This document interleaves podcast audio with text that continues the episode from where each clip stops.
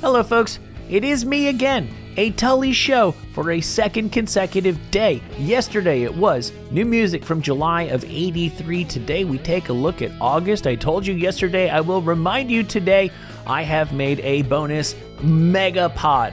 25 additional new music releases from the summer of 1983 at patreon.com slash mike tully the debut of wham the debut of uh, a, a, subgenre of metal that did not really take off dominatrix metal a band calling themselves bitch and their debut album be my slave not very successful not very good but it did catch the attention of Tipper Gore and made the uh, the famous Filthy 15 list of music that was going to corrupt the souls of American youth. That and 23 other new music releases. Get a seven day free trial to check out the best of the rest of July and August 83. And then while you're there, for the for over the course of the seven days, check out all of the other podcast wonders that await you exclusively at patreon.com slash Mike Tully. That is patreon.com slash Mike Tully.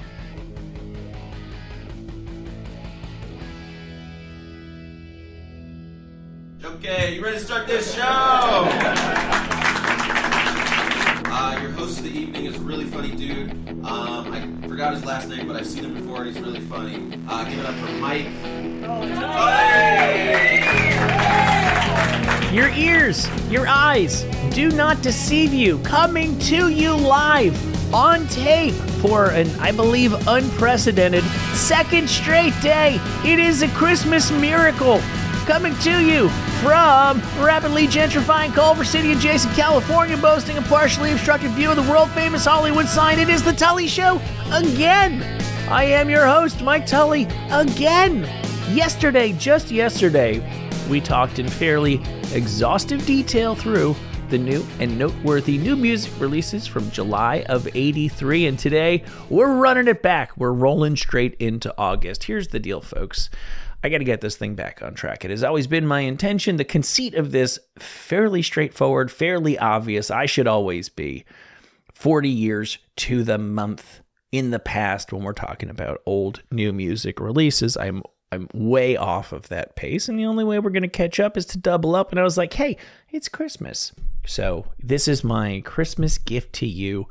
We're talking about Kenny Rogers and a bunch of other stuff. But uh, if, if you weren't like, ooh, Kenny Rogers, then you if you didn't have that reaction just now, you probably wouldn't be listening to the show anyway. So we'll talk about. Well, I would say if I had to um, uh, sort of try to rope a couple of these artists together and give you a central dominant theme, it would be um, male singer songwriters really leading the charge in terms of music that was um, uh, successful um, and that that some people might actually consider good. But before we get to those, I think we need to talk, folks. We need to talk about Kenny Rogers. This was, as far as I can tell, I've done some exhaustive Wikipediaing on this. I think this was the end of uh, a few eras all at the same time, but going out with a really big bang. So Kenny Rogers had this really weird career, right? Because he was with that band. Was it the first edition? I think is is who he was with, and they were like a country act, but they were also psychedelic hippies, right? They're the just just came in to see what condition my condition was in. That's him. Did you know that? That's Kenny Rogers, bro. And then he got too big for his first edition britches, and so he went solo. And obviously, that was a wildly successful career move for him. Um, from from where I sat, little Mikey Tully checking stuff out in in the mid '80s. It seemed to me the landmark hit. I think we can all agree the landmark hit of his solo career in the '70s was the song The Gambler. and don't sleep on how successful that was. Are you aware of the fact that there was a um, there was a series of made for TV movies in which Kenny Rogers himself portrayed the titular gambler from has there ever been a song like I can think of a couple of did Convoy become a movie after they made the song? Obviously, I can think of a lot of movies um, that were uh, named after a song.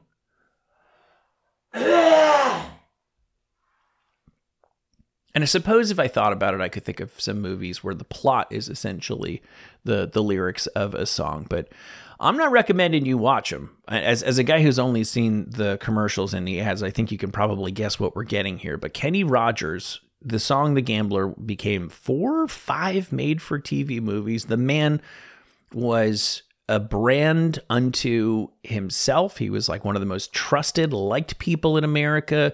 Um, by even in the the mid 80s, like 85, 86, like People magazine or Reader's Digest or one of those real milk toast, middle of the road um, soccer mom publications. He he was still ranked as the most popular singer in America. Like I don't know if you folks are familiar with Kenny Rogers Roasters, which was um, a mildly, I think, successful chain of um, rotisserie chicken that popped up in the 90s. We were blessed to have, uh, um, I don't want to brag, we had a Kenny Rogers Roasters location, several, if I'm being honest, near the house. And uh, it was pretty solid chicken if you i don't believe it's around anymore but in its heyday if you really wanted some some quality rotisserie chicken at a reasonable price and there was not a boston market closer than the closest uh, kenny rogers roasters it was everything it was everywhere you wanted to be. Like think who what other singer could have there's only one person who comes to mind who could possibly just be like, yeah, put their name on a chicken place and people are going to want to go there and they're going to trust that the food is going to be like delicious and a good deal and it's not going to make them sick. The whole family gets excited about it. The only other person I can think of who probably could have pulled off the exact same trick is the person with whom Kenny Rogers duetted on his last big smash song. I'm speaking of Islands in the Stream, which came out in August of 1983. Now, as I mentioned, this was, I believe, the end of the road for, I'm going to say, for four different, uh, pretty big pop cultural phenomenons. First of all, I know Kenny Rogers had um, a top 15 hit after this, but I don't even recognize the title of it. So whereas Islands in the Stream was gigantic, right? I if if Dolly Parton had a really big hit song. Now I know, like, you know, Whitney Houston covered I Will Always Love You. Obviously, Dolly remains, um, I mean, she was a Dallas Cowgirl like three weeks ago. Dolly has always been huge, but in terms of actually being um, a, a, an artist with hit songs on the pop, not country charts, because Kenny Rogers continued making country hits and Dolly did, I'm sure. I believe this had to be the last number one that either of them were associated with. This was the last song. Technically, this song entered the charts um, as uh, as a country song, and um, it was the last because there was that whole country crossover thing, you know, spearheaded by Kenny Rogers and Dolly Parton through the mid 70s into the very early 80s. You could have a mainstream pop hit with a pretty purely country song, which I would not say Islands in the Stream is, but they were just associated with. They were country artists, ergo, when they did a song, it was a country song. This was the last country song that went number one in the charts until the pop country stuff started happening in this century. Also, so the Bee Gees had reached the pinnacle of fame with uh, the Saturday Night Fever soundtrack. They became sort of a victim of their own success. They were so strongly associated with disco that when disco died, it pretty much killed the BJs, the Bee Gees with it.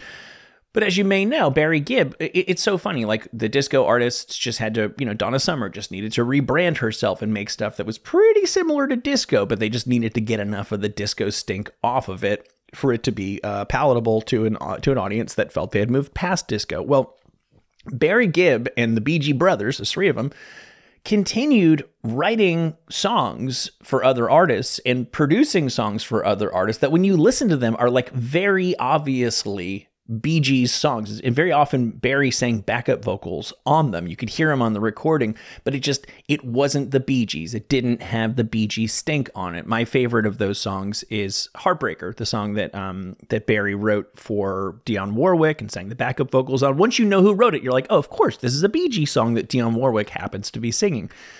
The same applies to this. Barry Gibb wrote this song. Kenny Rogers had the amazing, I'm sure he's a really easy guy to get along with. Like I said, there's a reason he had the chicken chain. He, um, as he moved out of being a, a pure country artist crossing over to the mainstream and became more of a straightforward pop artist, he struck up, I forget the reasons why. Struck up a friendship with Lionel Richie and they were like writing songs and trading songs and lady and all that stuff was uh, was the fruit of their collaboration. And I gather Kenny Rogers opened um, he bought and renovated a recording studio that became this go-to place in Los Angeles. Like they recorded half of We Are the World at Kenny Rogers' own recording because it wasn't just his own personal studio. It was like a place that he used but that was open for business for everybody for everybody else. So Kenny Rogers along the way in the early 80s also strikes up a relationship, a friendship with Barry Gibb and they talk about working together. Kenny's like, "Let me do one of your songs." Barry's like, "Let me do a whole album with you."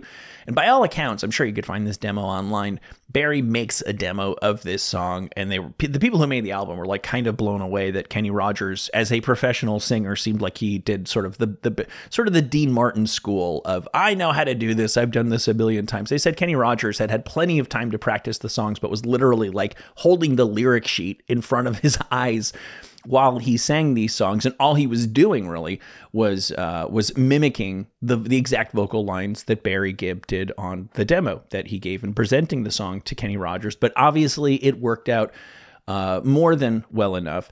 So I believe this is the last the last moment of peak Kenny, the last moment of peak Dolly as a mainstream hit maker. It's the last country crossover number one for like 20 years. It's the last number one, as far as I can tell, for Barry Gibb and the Bee Gees' larger hit making machine. All of those things, um, as I said, go out with a bang with this gigantic number one song released in August of 83. Islands in the stream, that is what we are.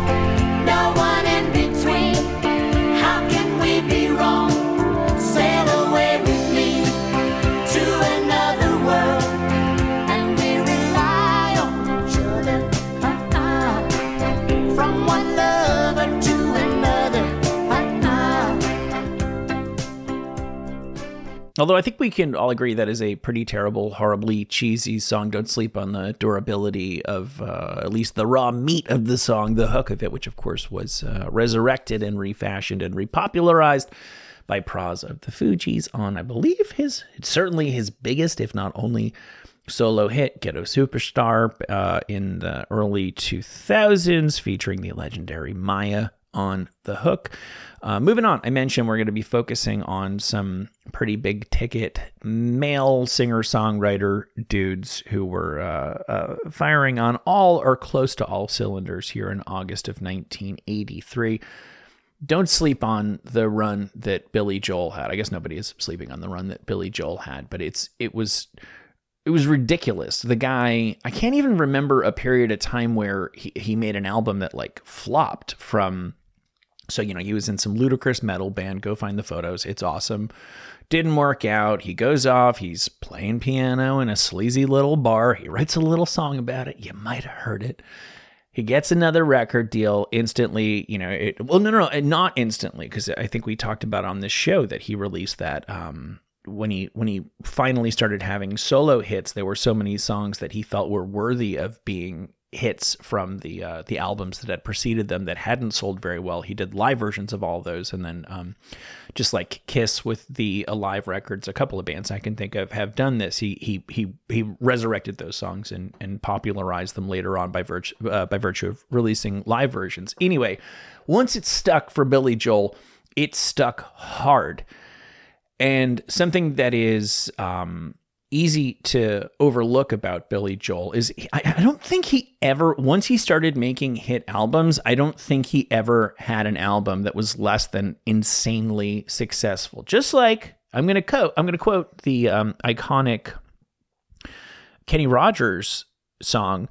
Billy Joel knew when to walk away. So I believe, I'm not mistaken, the album River of Dreams, which had three, including the title track, three, four really big hits on it, was the last album he recorded. He has literally not released, I think he's put out some classical stuff, but he has not released even an attempt at music in the pop format since that. He just dropped the mic and walked away, and we find him here pretty much right in the middle of his creative zenith. He releases the album An Innocent Man, it sells 7 million copies. Um, it was an homage to uh, a bunch of styles of music that had been popular when Billy Joel was a kid. As he said, he he had been married and, and he was he got divorced, and this was the first time he was a rock star and single, and he enjoyed that for all it was worth. I didn't I knew obviously he dated Christie Brinkley. He ended up marrying her. Um, I didn't know he also dated a young Elle Macpherson. So, man, man, what being good at what being a piano man did for Billy Joel's dating life because he was uh, he was like a a, a one a, a one man personal guarantee of being an odd couple with any beautiful woman, and yet he dated uh, so many of them and married at least one. So here we are in August of 1983. Also, not a guy who's like tailor made for MTV. I'm again referring to his general face situation, and yet there was something that was just so, um, so so likable, so lovable about this dude, and um, that was on prominent display in the music video for this song. There's three huge hits from this album, at least. There's An Innocent Man, there's Tell Her About It, and uh, there is this song right here.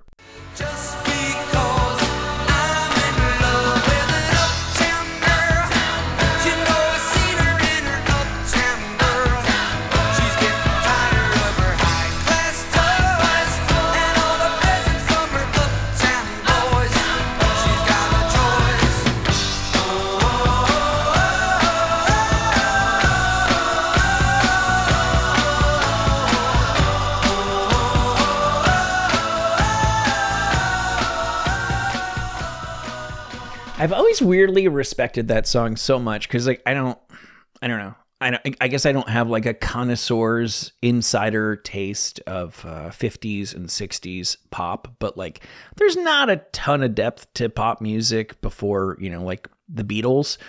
And uh, but I heard that stuff all the time growing up. I'm sure you had an oldie station wherever you grew up, but I felt like it was an especially big deal where I was, and we had, you know, Cousin Brucey and those people. And I think the number one rated music station in the New York, New Jersey area pretty pretty consistently was 101 CBS FM. And my mom had grown up on that stuff, and she'd tell me how stories about how being in the same pizzeria as Frankie Valli in the Four Seasons when she was in high school. So I was like, whether I wanted to be or not, I was fairly immersed in that kind of crap.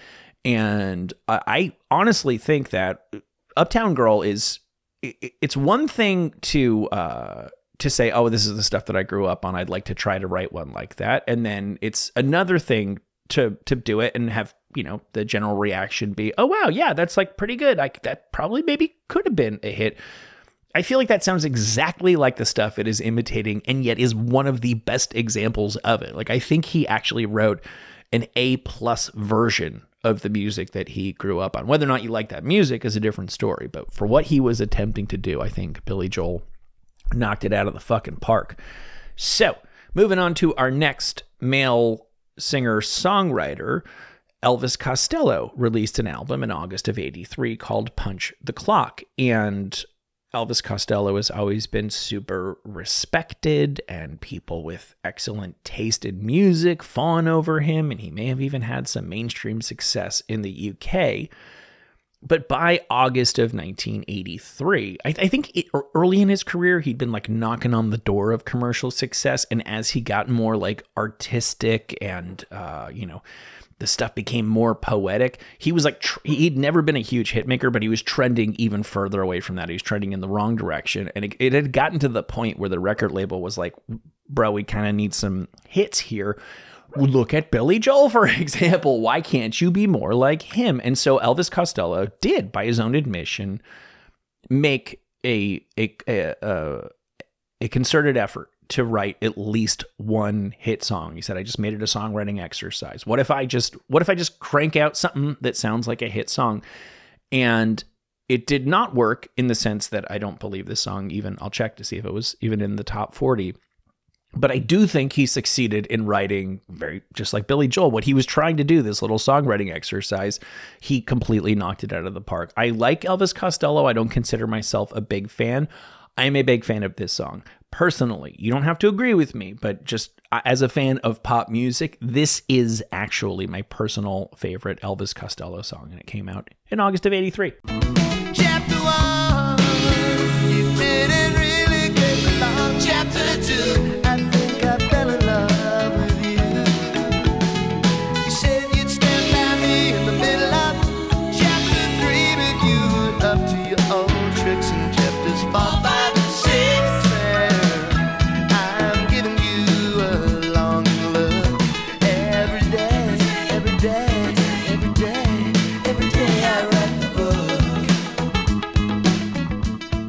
Come on, bro.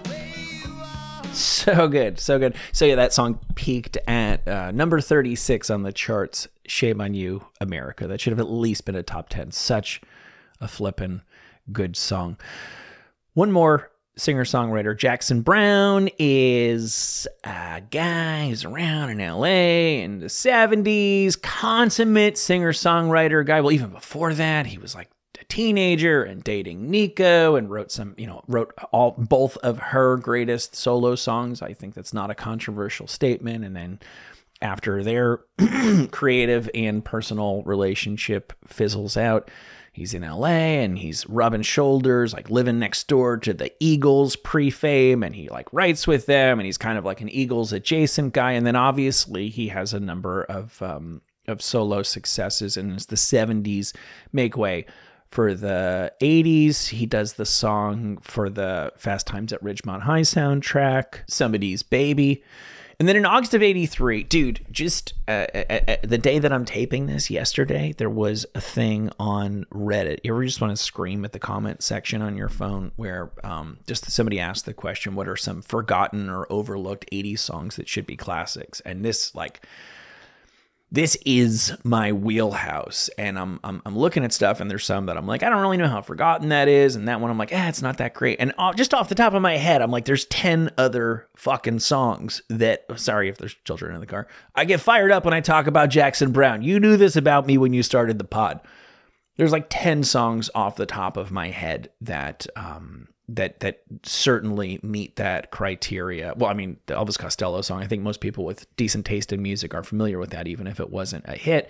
On uh, yesterday's show, I did the, the the Paul Young song that I think is really good. This song from Jackson Browne to me totally fits into that category. I find this song really intriguing. I came across it a couple years ago, and there's a certain kind of song where there's these people who were like part of the the rock the rock culture, the counterculture, you know, were around for the idealism of the the 60s and watched it, you know, slowly change into the 70s, the me generation, and by the time eight, the 80s come along and we're into um, you know, the movie Wall Street and and and Rambo and Yuppies and and all of these classic rock guys like wanted to make their statement song about how sure now you got a fancy car but you sold your soul in the process whatever happened to peace love and understanding bro and almost all of those songs to me uh, felt sanctimonious and just came up a little bit short. Uh, Don Henley's "Boys of Summer." I'm not sure if that's exactly what it's about. That that to me would be an example of a song that I think works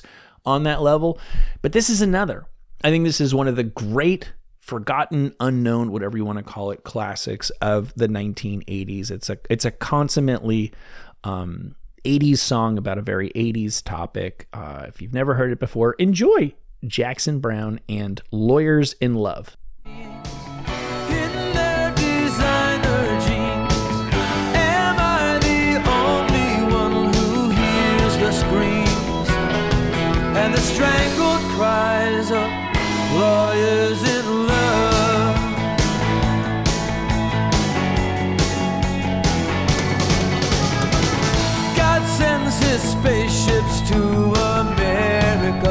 The beautiful.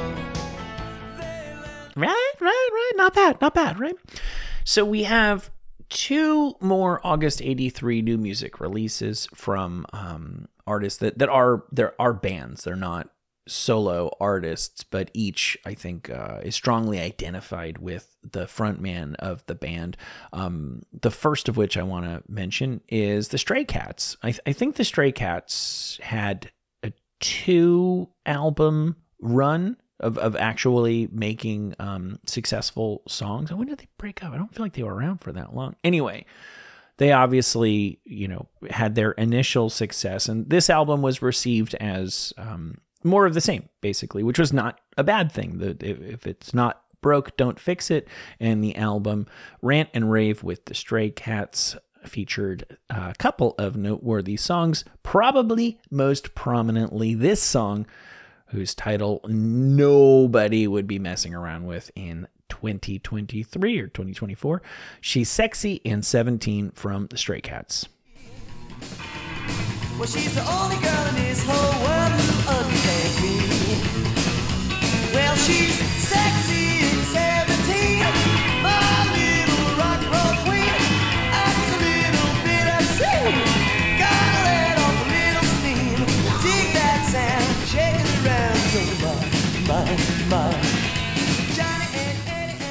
Yeah, I don't know. I mean, it's just it's it's it's the same it's the same thing as my take on the blues. Like you could just sing. He they could literally go out on stage, in my opinion, and just do that groove the entire time, and they would never need to stop. And he could just sing one song and then the next one and rock this town, and you know, great. It's uh, I, you know, obviously the the the like hot rod 50s revivalism thing they were in on the ground floor of that so they were in the right place at the right time and i, I know they have their super fans our, our friend mark mcgrath has mentioned his favorite guitar player of all time is brian setzer. For me a little of that goes a long way but to each their own. Look at me.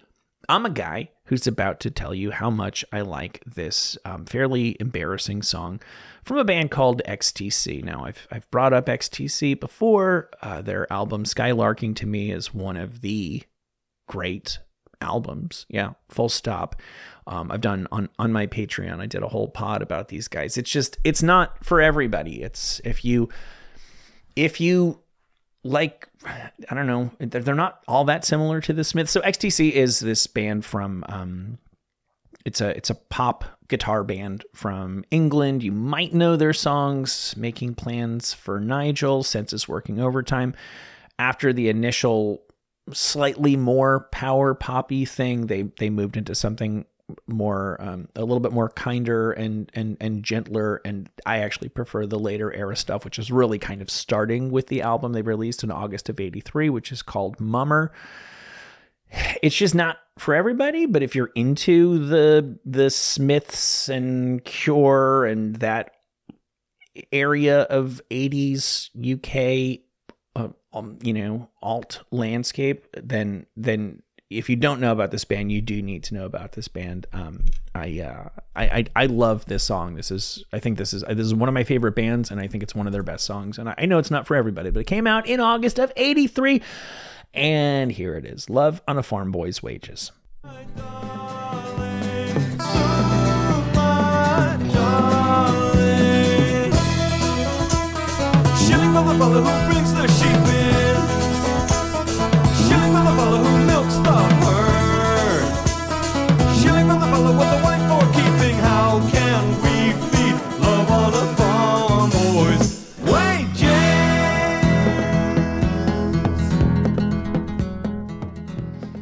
Yeah, man. I am as God made me. All right, let's uh let's let's do this up a little bit and move on to the metal new releases of August 83 because there were th- at least 3 uh, noteworthy examples. ACDC released their third album with Brian Johnson. Back in Black, obviously, fairly successful. The album after that, for those about to rock, less successful, but still uh, multi platinum. This album was a further decline from that. And it would be a minute until you would have thought that that was just the end, th- th- their brand of um, 70s, early 80s rock. To me, it, it, it seems like it would have had a, uh, a time limit on it. And yet, so, sometimes, sometimes just being very good. Sometimes quality does win out, and even though they they um, uh, visually were a bit of an odd fit alongside the Hair Farmers on Headbangers Ball in the late 80s. Obviously, they had a massive comeback with the Razor's Edge album that had um, Money Talks and, more importantly, Thunderstruck. But here in 1983, they released an album called Flick of the Switch that uh, didn't do especially well, but featured this fairly well known hit.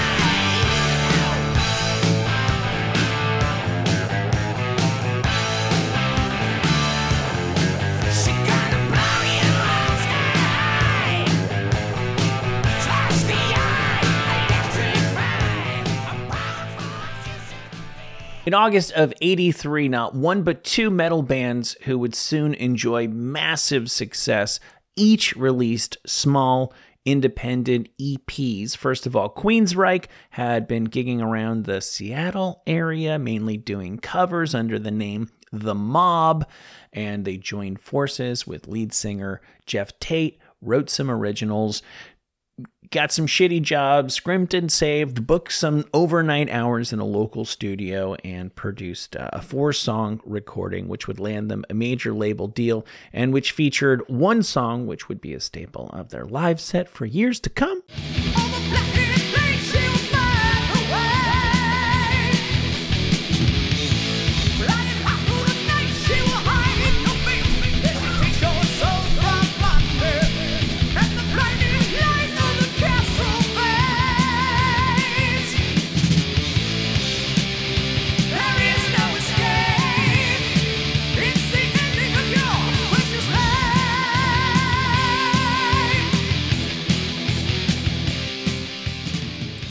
People get angry every time I call them a hair metal band, so let's just say hair metal meets Iron Maiden with a little bit of a, a prog rock, Dungeons and Dragons lyrical angle.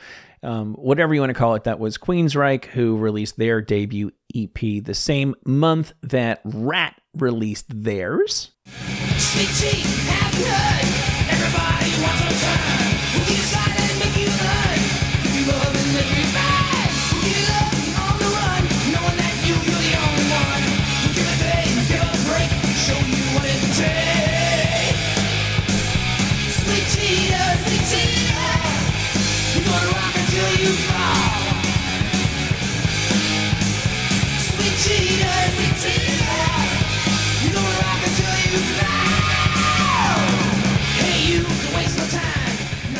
Before Tawny Kitaen was writhing on the hood of a car in the Whitesnake video for Here I Go Again, she was featured on the cover of not one but two Ratt releases, at least in the case of that EP. Her leg, her fishnet stockinged leg, covered appropriately enough with a bunch of albino rats on the self titled Ratt EP that came out in August of 83. Meanwhile, the progressive rock pop crossover supergroup Asia released their second album, and they had um, you know a bunch of guys that have been playing prog rock. To there's a, there was a ceiling on how far you could go with that, and there was a definite ceiling to how many girls you could get to come to your show. So a bunch of these guys were finally like at the end of their ropes playing prog uh, prog stuff, and there's more than one example of um, guys from 70s prog bands uh, uh, taking the moonshot at a more pop approach here in the early 80s. Asia had massive success. Their first album, I think, had not one but two big hit songs. But here, here's the problem when you have a super group, you have a bunch of people who are already really accomplished in their own right, who are compromising for the good of the team. And there's egos involved. And the problem was the first album did produce hits, and the record label likes hits and looked at the album and said, hmm, it seems like these one or two guys wrote all the hits, and those two or three guys didn't write any of them. So here's the deal this time around, the guys who wrote the hits are going to write the whole album, which is a sound commercial uh, strategy, but it doesn't necessarily make for a, a friendly, warm, and jovial recording environment once you try to execute that. It did work to a limited extent, though. The album still went platinum and um, it produced one top 10 hit. Number 10, to be specific, here is Asia and Don't Cry.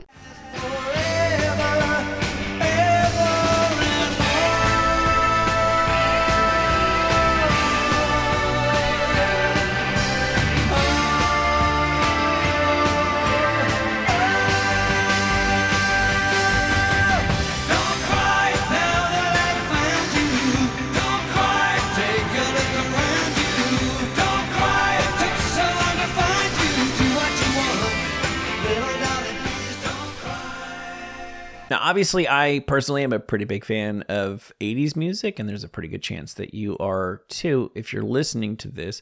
But obviously, um, ever since the 80s began, 80s has sort of been a, a, a buzzword for bad, for flashy, for shticky, for kitschy, all style, no substance, and the style's pretty shitty to begin with. And although I, I don't think this is a, a terrible song, if you wanted to pick one song that is the absolute epitome of like the the mom or the dad who grew up on classic rock and now have this child w- sitting on their couch watching MTV and the generation gap of you call this music if you wanted to have the one band that best encapsulates that moment where parent in the 80s looked at child and was like I seriously don't know I don't even know what you are thinking if you think this is good there'd be a lot of nominees let's be honest but I uh, the band who might take the cake in that um, not very auspicious regard might well be Kajagoogoo.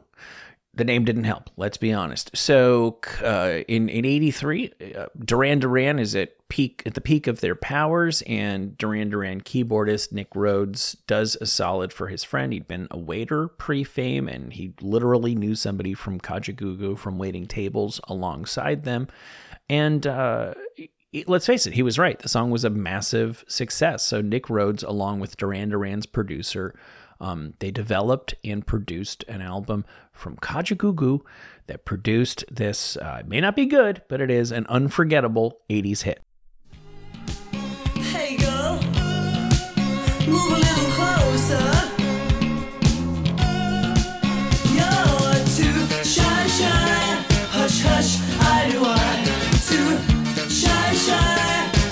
Hush, I do I. Shy, shy. Hush, hush, I do I. Shy, shy. Hush, hush. Modern medicine for sure your complaints. On the far more credible side of UK synth pop in August of 1983, I think this would probably be the point where you would say Depeche Mode assumed their final form. If you have even a, a casual knowledge of the band, you probably know early on Vince Clarke was a member of the band. He would later go on to start Yazoo and then Erasure, and there's a, a song or two from there that I don't think uh, I, I think hardcore Depeche Mode fans are a little bit embarrassed of. It was more of a shiny, happy pop thing. By the time we get to the album Construction Time again, uh, Depeche Mode is is very serious and showing very little emotion and sounding like um, the Depeche Mode who uh, would go on to have massive MTV hits. Depeche Mode is playing at what's it called the crypto.com arena i didn't think anything could make staples center sound respectable but down the road the i mean they've i think because of the the KROQ phenomenon a lot of these bands have always been way bigger in la than they were elsewhere in the states but in in in 2023 Depeche Mode is headlining not one but two nights at our local arena where the Lakers play and this is the album I think where they really start to sound like the band that the, that their fans would come to know and love.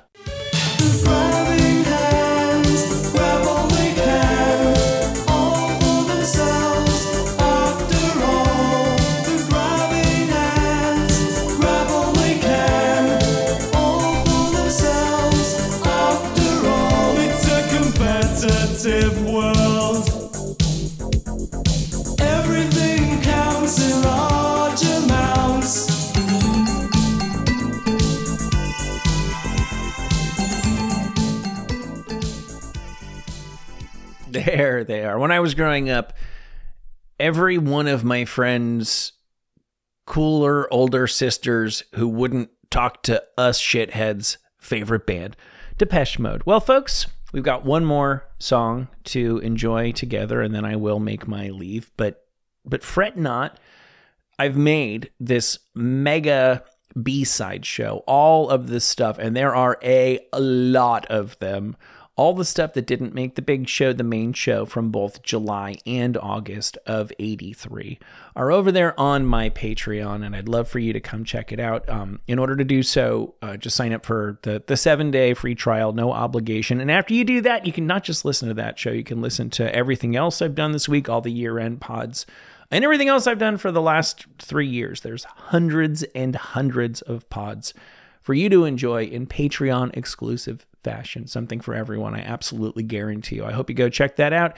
If not, I will see you here next time, and I will leave you with this. So, Last time on the show, I posted yesterday Metallica release Kill 'Em All, which obviously features the song Seek and Destroy, which we played on the show. Not too long before that, Metallica had toured with the more established metal band called Raven, who you may have heard of. So, and um, so Metallica's album, which came out in July, had a song called Seek and Destroy. Raven who toured with Metallica shortly before this, put out an album in, uh, in August of 83 with a song called Seek and Destroy. And I am not sure the chronology of of who had their song first. And obviously there was a, you know, the Iggy Pop song Seek and Destroy came out 10 years, 15 years before any of this. But it is a pretty odd coincidence that two bands who toured together shortly thereafter each released a song with the same title. I don't know who it is, but somebody's got some splaining to do. Here it is, Raven and their song entitled Seek and Destroy. Enjoy. Thanks, folks. Enjoy your holiday uh, week weekend, and I will see you soon.